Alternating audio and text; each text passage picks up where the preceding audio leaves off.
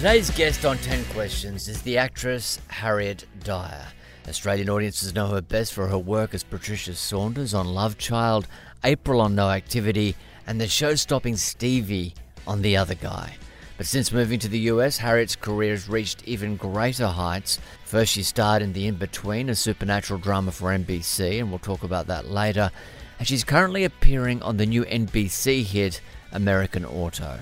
We'll learn more about what's going on in Harriet's life as the interview unfolds, but I start off by asking her when she was most happy. I could preface this with saying that I'm happy a lot, right? I'm happy. I'm a happy person generally, and always pretty much in hindsight. Everything is pretty rosy in my mind. I've been pretty blessed with not too much trauma.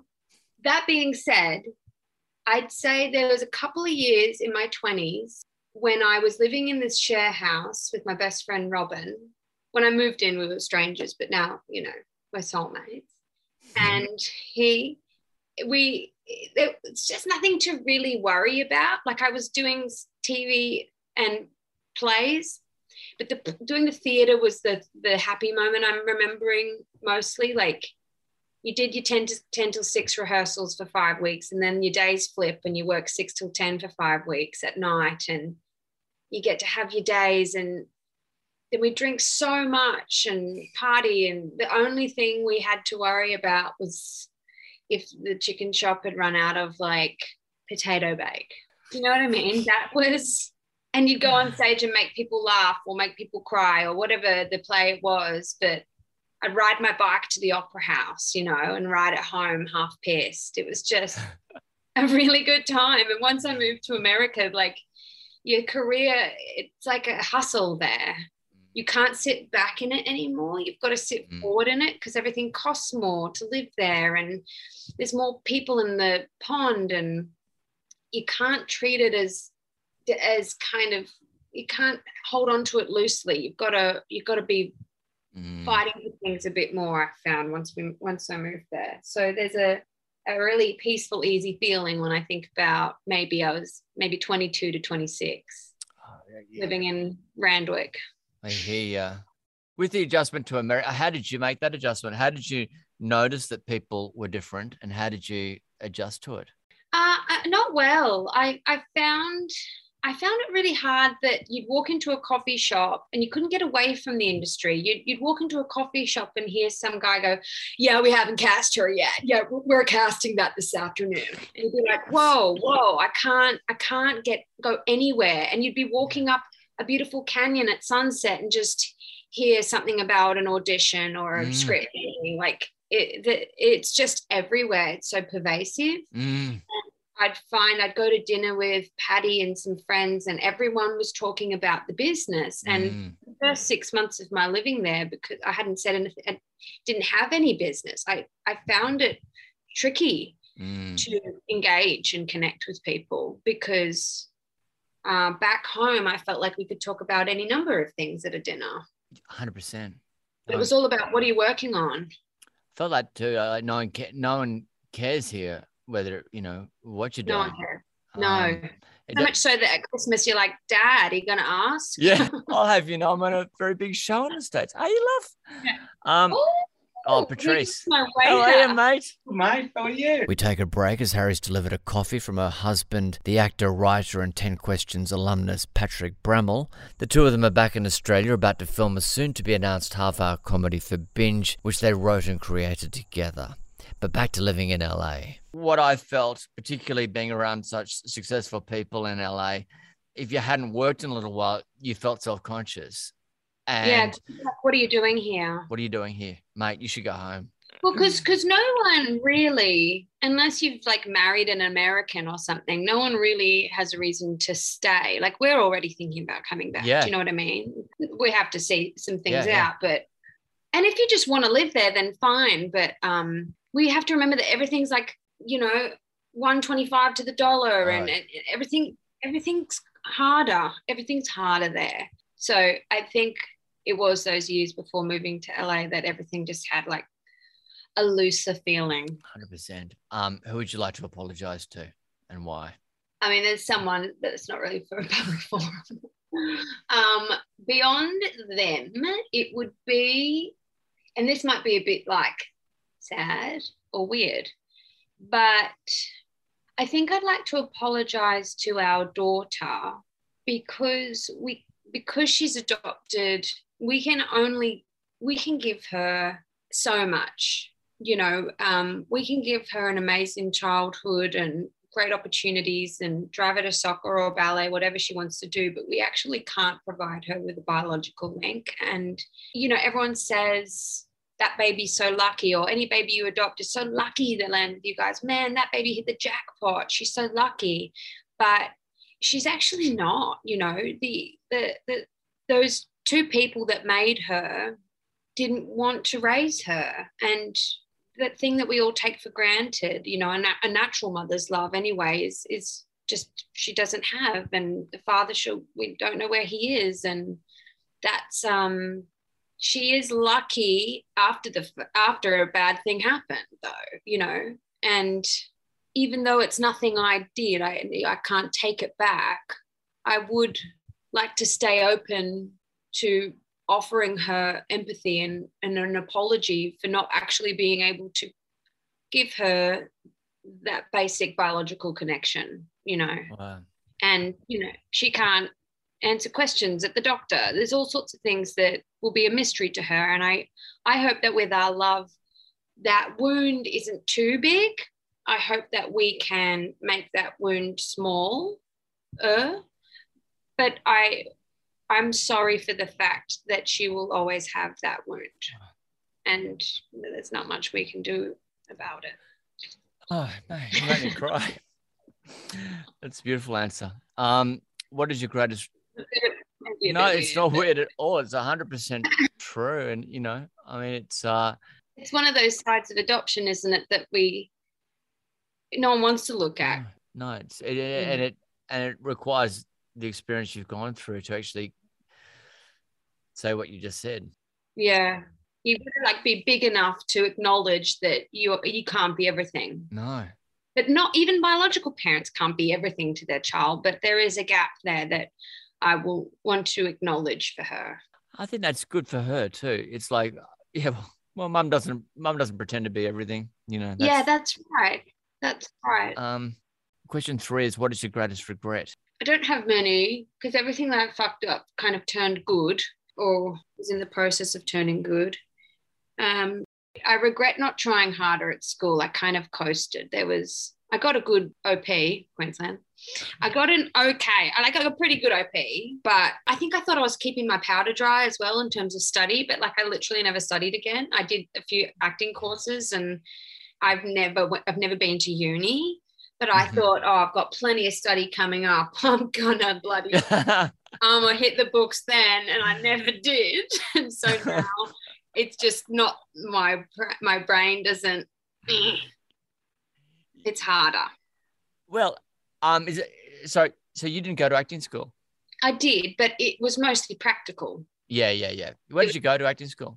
Um, I did a, well, I did a one-year course first in music theatre at NIDA called Singer, mm. Dancer, Actor, and then I had a year's break and I did some plays like amateur theatre in Sydney, and then I did a two and a half year course at the Actors Center, which was okay. Like a full-time thing. And, yeah, I mean, we might have had to hand in one essay on mask work or something, but it was all very arbitrary. Like most of the stuff was up on the floor. Harry's embraced screenwriting over the past few years and now has credits that include The Other Guy for Stan and the forthcoming Summer Love for A B C. And she says the process provides many different challenges to acting. Working in T V in America, um, the scripts are challenging in, in ways that I've got to walk fast and talk fast in a different accent and tight clothes. That's challenging.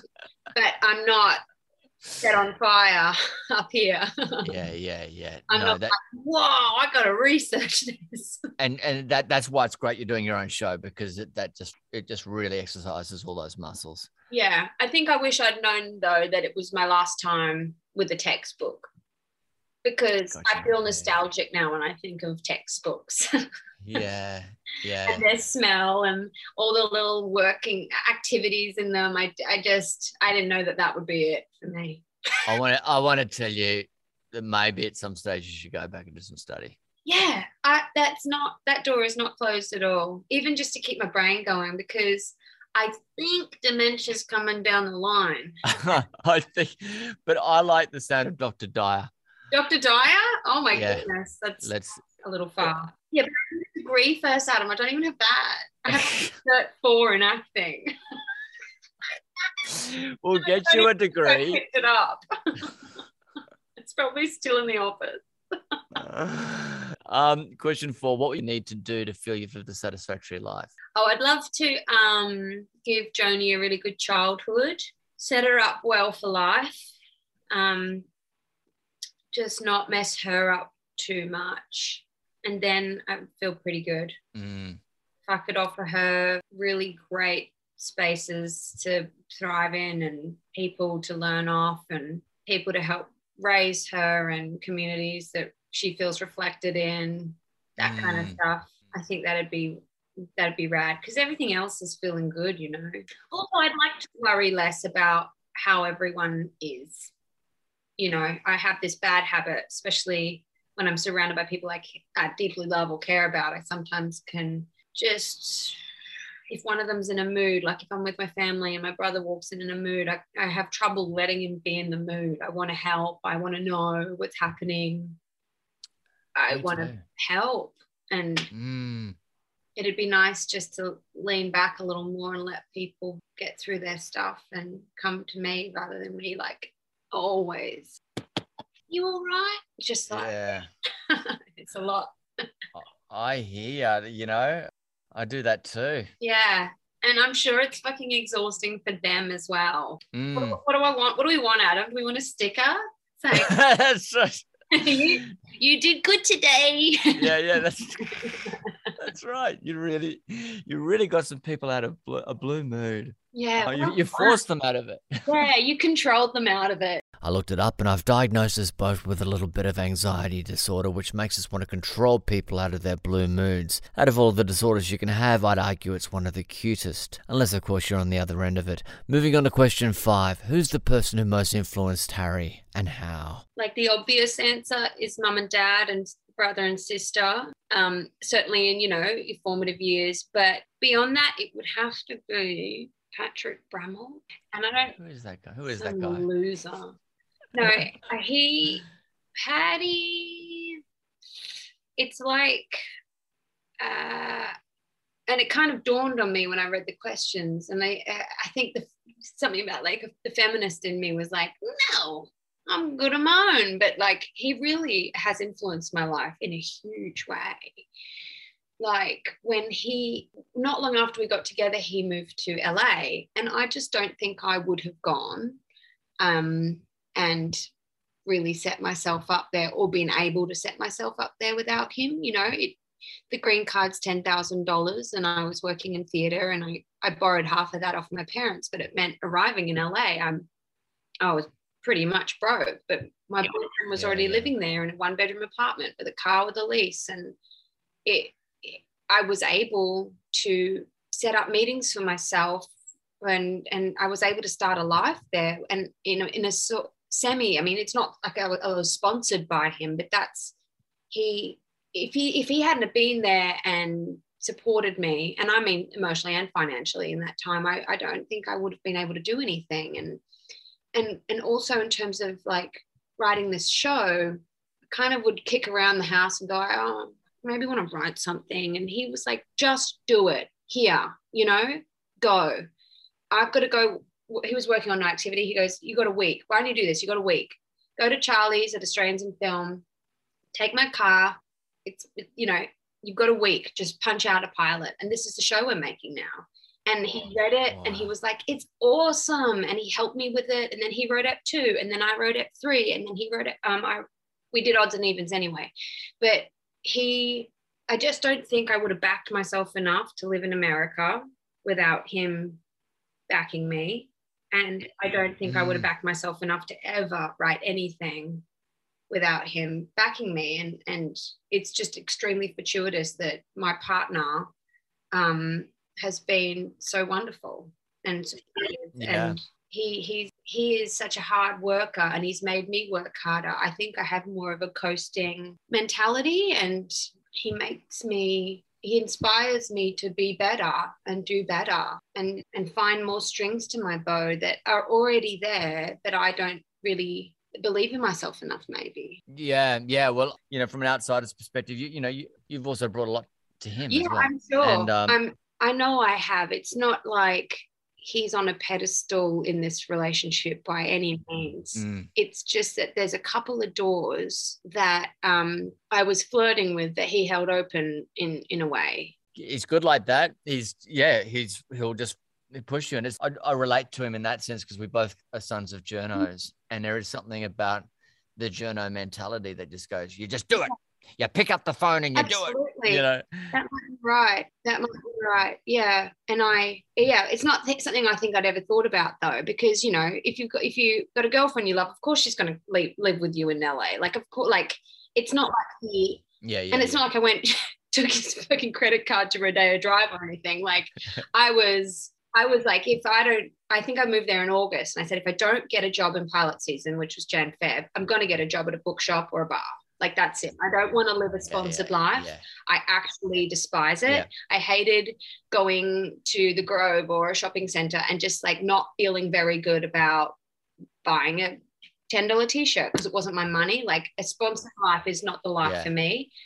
But thankfully I did it. He, he, I was able to do it for a couple of months. Yeah. Yeah.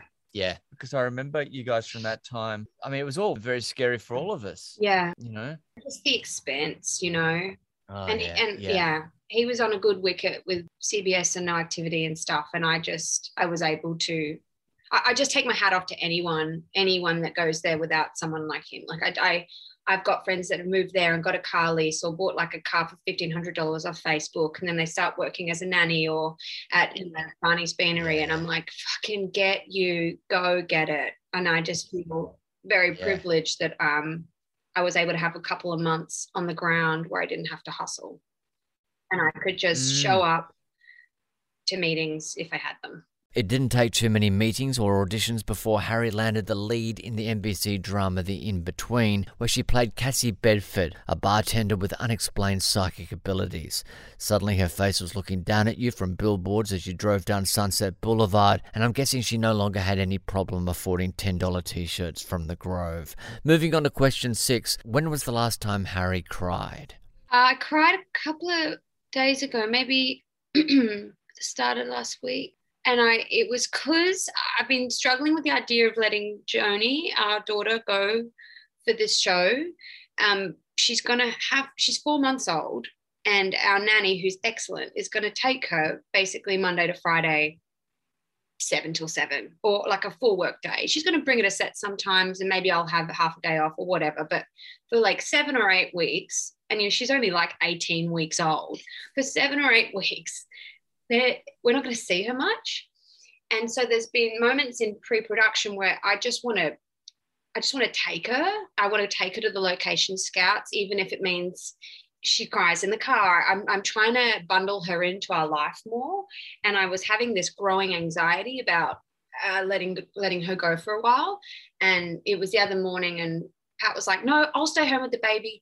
You go to the location scout. And I was like, just come with me, we can do this. And I just bu- I just bubbled over my anxiety and I just cried a little bit and I said, this really matters to me that we all go together. Yeah, yeah. yeah. And I said, I think I said, I said something fucking like a sledgehammer. I said like, oh, you're my husband. You're supposed to understand me. yeah. But then, and you know what? I was fucking right. I'm always right. But yeah, she well, came yeah, yeah. and and she she's such an icebreaker, you know. The owner of the house wants to nurse her while we look around, and then we went to a hospital setting and she just drank a bottle in the corner. Like, it's kind of great. And I think people I think people enjoy it, seeing that we are we are juggling a lot of things. And it also gives us a bit of leeway when we don't answer an email. They're like, oh, we've seen the baby. They've got a baby. You know? I love it. Yeah. But yeah, I'm, I'm having I'm having a little bit of trouble. I've got this like recurring nightmare that the nanny or Jamela will bring her to set and pass her to me and she'll cry and want to go back to her. Do you know it's a blip I know, isn't it? It is. It's right? A blip of time, but yeah, you'll be. But I totally get it. But it's like, I, totally I, I don't it. have that much mum. It's not like mum guilt because she's gonna have the best time with Jamela. Jamela's like a better mum than me. She's got so much energy. She wants to do stuff with her. So I don't feel guilty. I just I feel sad, selfishly. Of course, it's a connection thing too. Yeah, you know. Um, what is your current state of mind? Stretched. Feels quite stretched. Yeah. Like pig skin over a drum. yeah, yeah. Well, thank you for doing this, by the way. Hey, no worries. A very intense time. No, I just put a little um but but but but there is a sea, like a little sea of calm at the bottom, which is okay. I don't mm. feel currently too bad. I just feel stretched and um mm. I'm very, I also feel a bit absent with my friends, and I I'm a, I, I pride myself on being a really good friend. Mm. And both with COVID, like I can't go and visit people right now because if we got it now, our, our, our production would be in jeopardy. But just even just phone calls and stuff, I'm feeling very absent with my friends, but I think they'll all understand. But mm. beyond that, I, but I also feel challenged, like um, like a lobster, one of those... like a lobster that gets too big for its, you know, that, and yeah, they yeah. grow out of their shell, and like I feel like I'm pushing another shell off, which is wow. good. Wow. Yeah, yeah. I love all these animal metaphors. Do you? Oh, good. In the past year, Harry got married, adopted a child, starred in one of the U S's most popular sitcoms, and now she's making a show with her husband. So among all these incredible achievements, I asked her if one particularly stood out. My like my greatest achievement is probably my um, career. I'm proud of it. It has now got more facets to it that I'm proud of. But um, but similarly, like I just said, my friends before, I, I I also think that I'm very proud of my relationships. My mm. and I think that they are an achievement because they take work and yeah yeah. It's a garden. You got to tend it. You, it I know. I know that if I were in trouble, I could call five people and they'd answer and take care of me. And that's that. I'm proud of that. That's you know, great. It's probably not my great. Like a, the the question was greatest achievement, maybe my career, but like probably my proudest achievement would be my relationships, and that's with my mm. family as well. My mum and dad, my brother and sister, and Patty. Like, um. It's it's just all so solid mm. and um, fun and open and honest. I think that, that's an achievement. No, absolutely. And I reckon that's a really important litmus test. Um, if you're in trouble, who would come to your rescue? Yeah. If you do have four or five people who would do that, then that's a, that's a win, I reckon. It means you're doing something right. It could be more. I don't know. I haven't tried it. Maybe tonight I'll just try it. Just fucking send the flag up. Who would you want on your side in a battle and why? I take it it's not a physical battle. No, no. It could, having said that, it could be any battle you choose. But, yeah, it could be comedy battle, work battle, physical battle. Probably my mum, just because she's she's so passionate about protecting her kids. And she also, like, she'd be well-informed. She'd be well-researched. You know, mm. anyone who's ever slighted me, mum's found their Facebook profiles. Do you know what I mean? She is a bit of an armchair warrior. Great. That iPad has seen some really exciting times. Yeah. But she's ruthless. And um, and I, I'd also just enjoy um, engaging her in some sort of battle. And she'd love it. Like, oh, yeah. She lives for this shit. Yeah. Oh, that's great. Scorpion, you know, is she? And a professional mom. She's she's on LinkedIn. Um, what does she call herself? Head of logistics and planning. she's she doesn't have a job, but that's her job. She thinks in in our family, and she's made herself a LinkedIn profile. But yeah, I'd like to have mum in a battle, I reckon. So so if someone slighted you, does she get on Facebook and troll them, or does she just go, oh, oh no, I just want to know who you are? She hasn't, I don't think she's trolled anyone on my behalf. She definitely uh-huh. has on my sister's. Mm-hmm. She sent some pretty ruthless messages to people who have hurt my sister.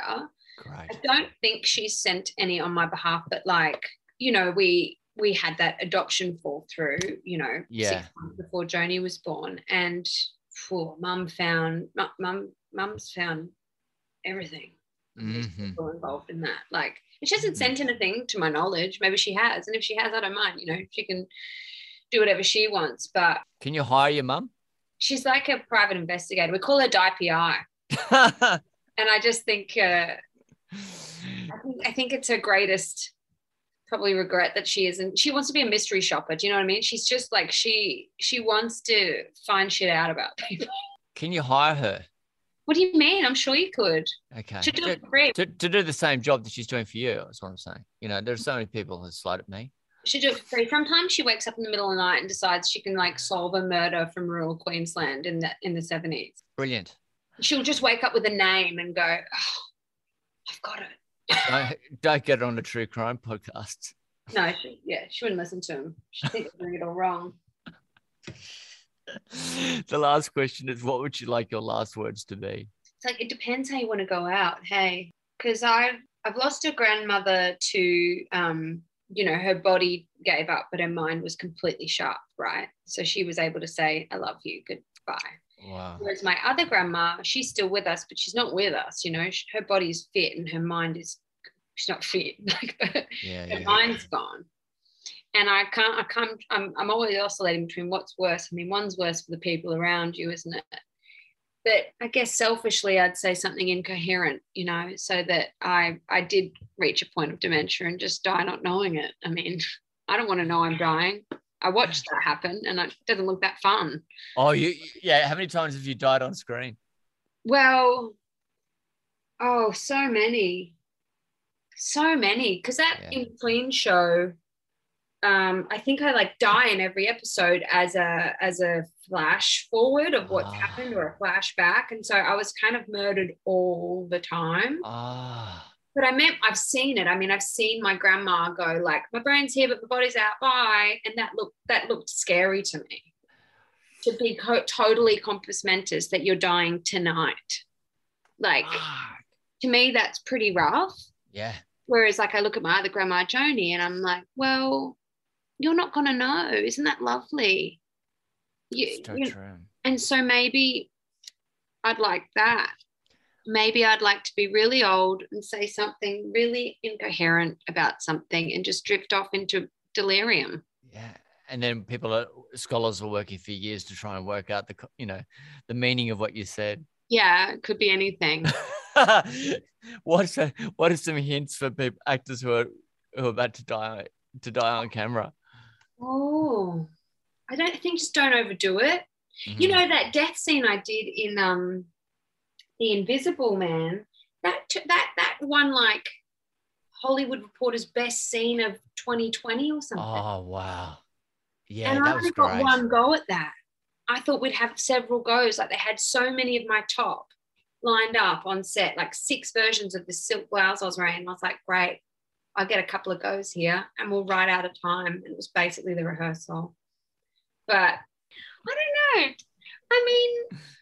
But that's good. Don't overdo it. I think it's more quiet than we think, isn't it? Mm. And I don't think I've ever probably nailed that. But I think dying is probably a more private thing, and we make it public on camera, but I think it's probably a lot smaller and more kind of like, oh, is that it?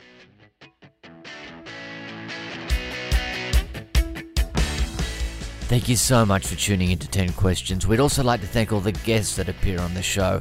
And if you have a minute, please subscribe via iTunes or your podcast app and leave us a rating.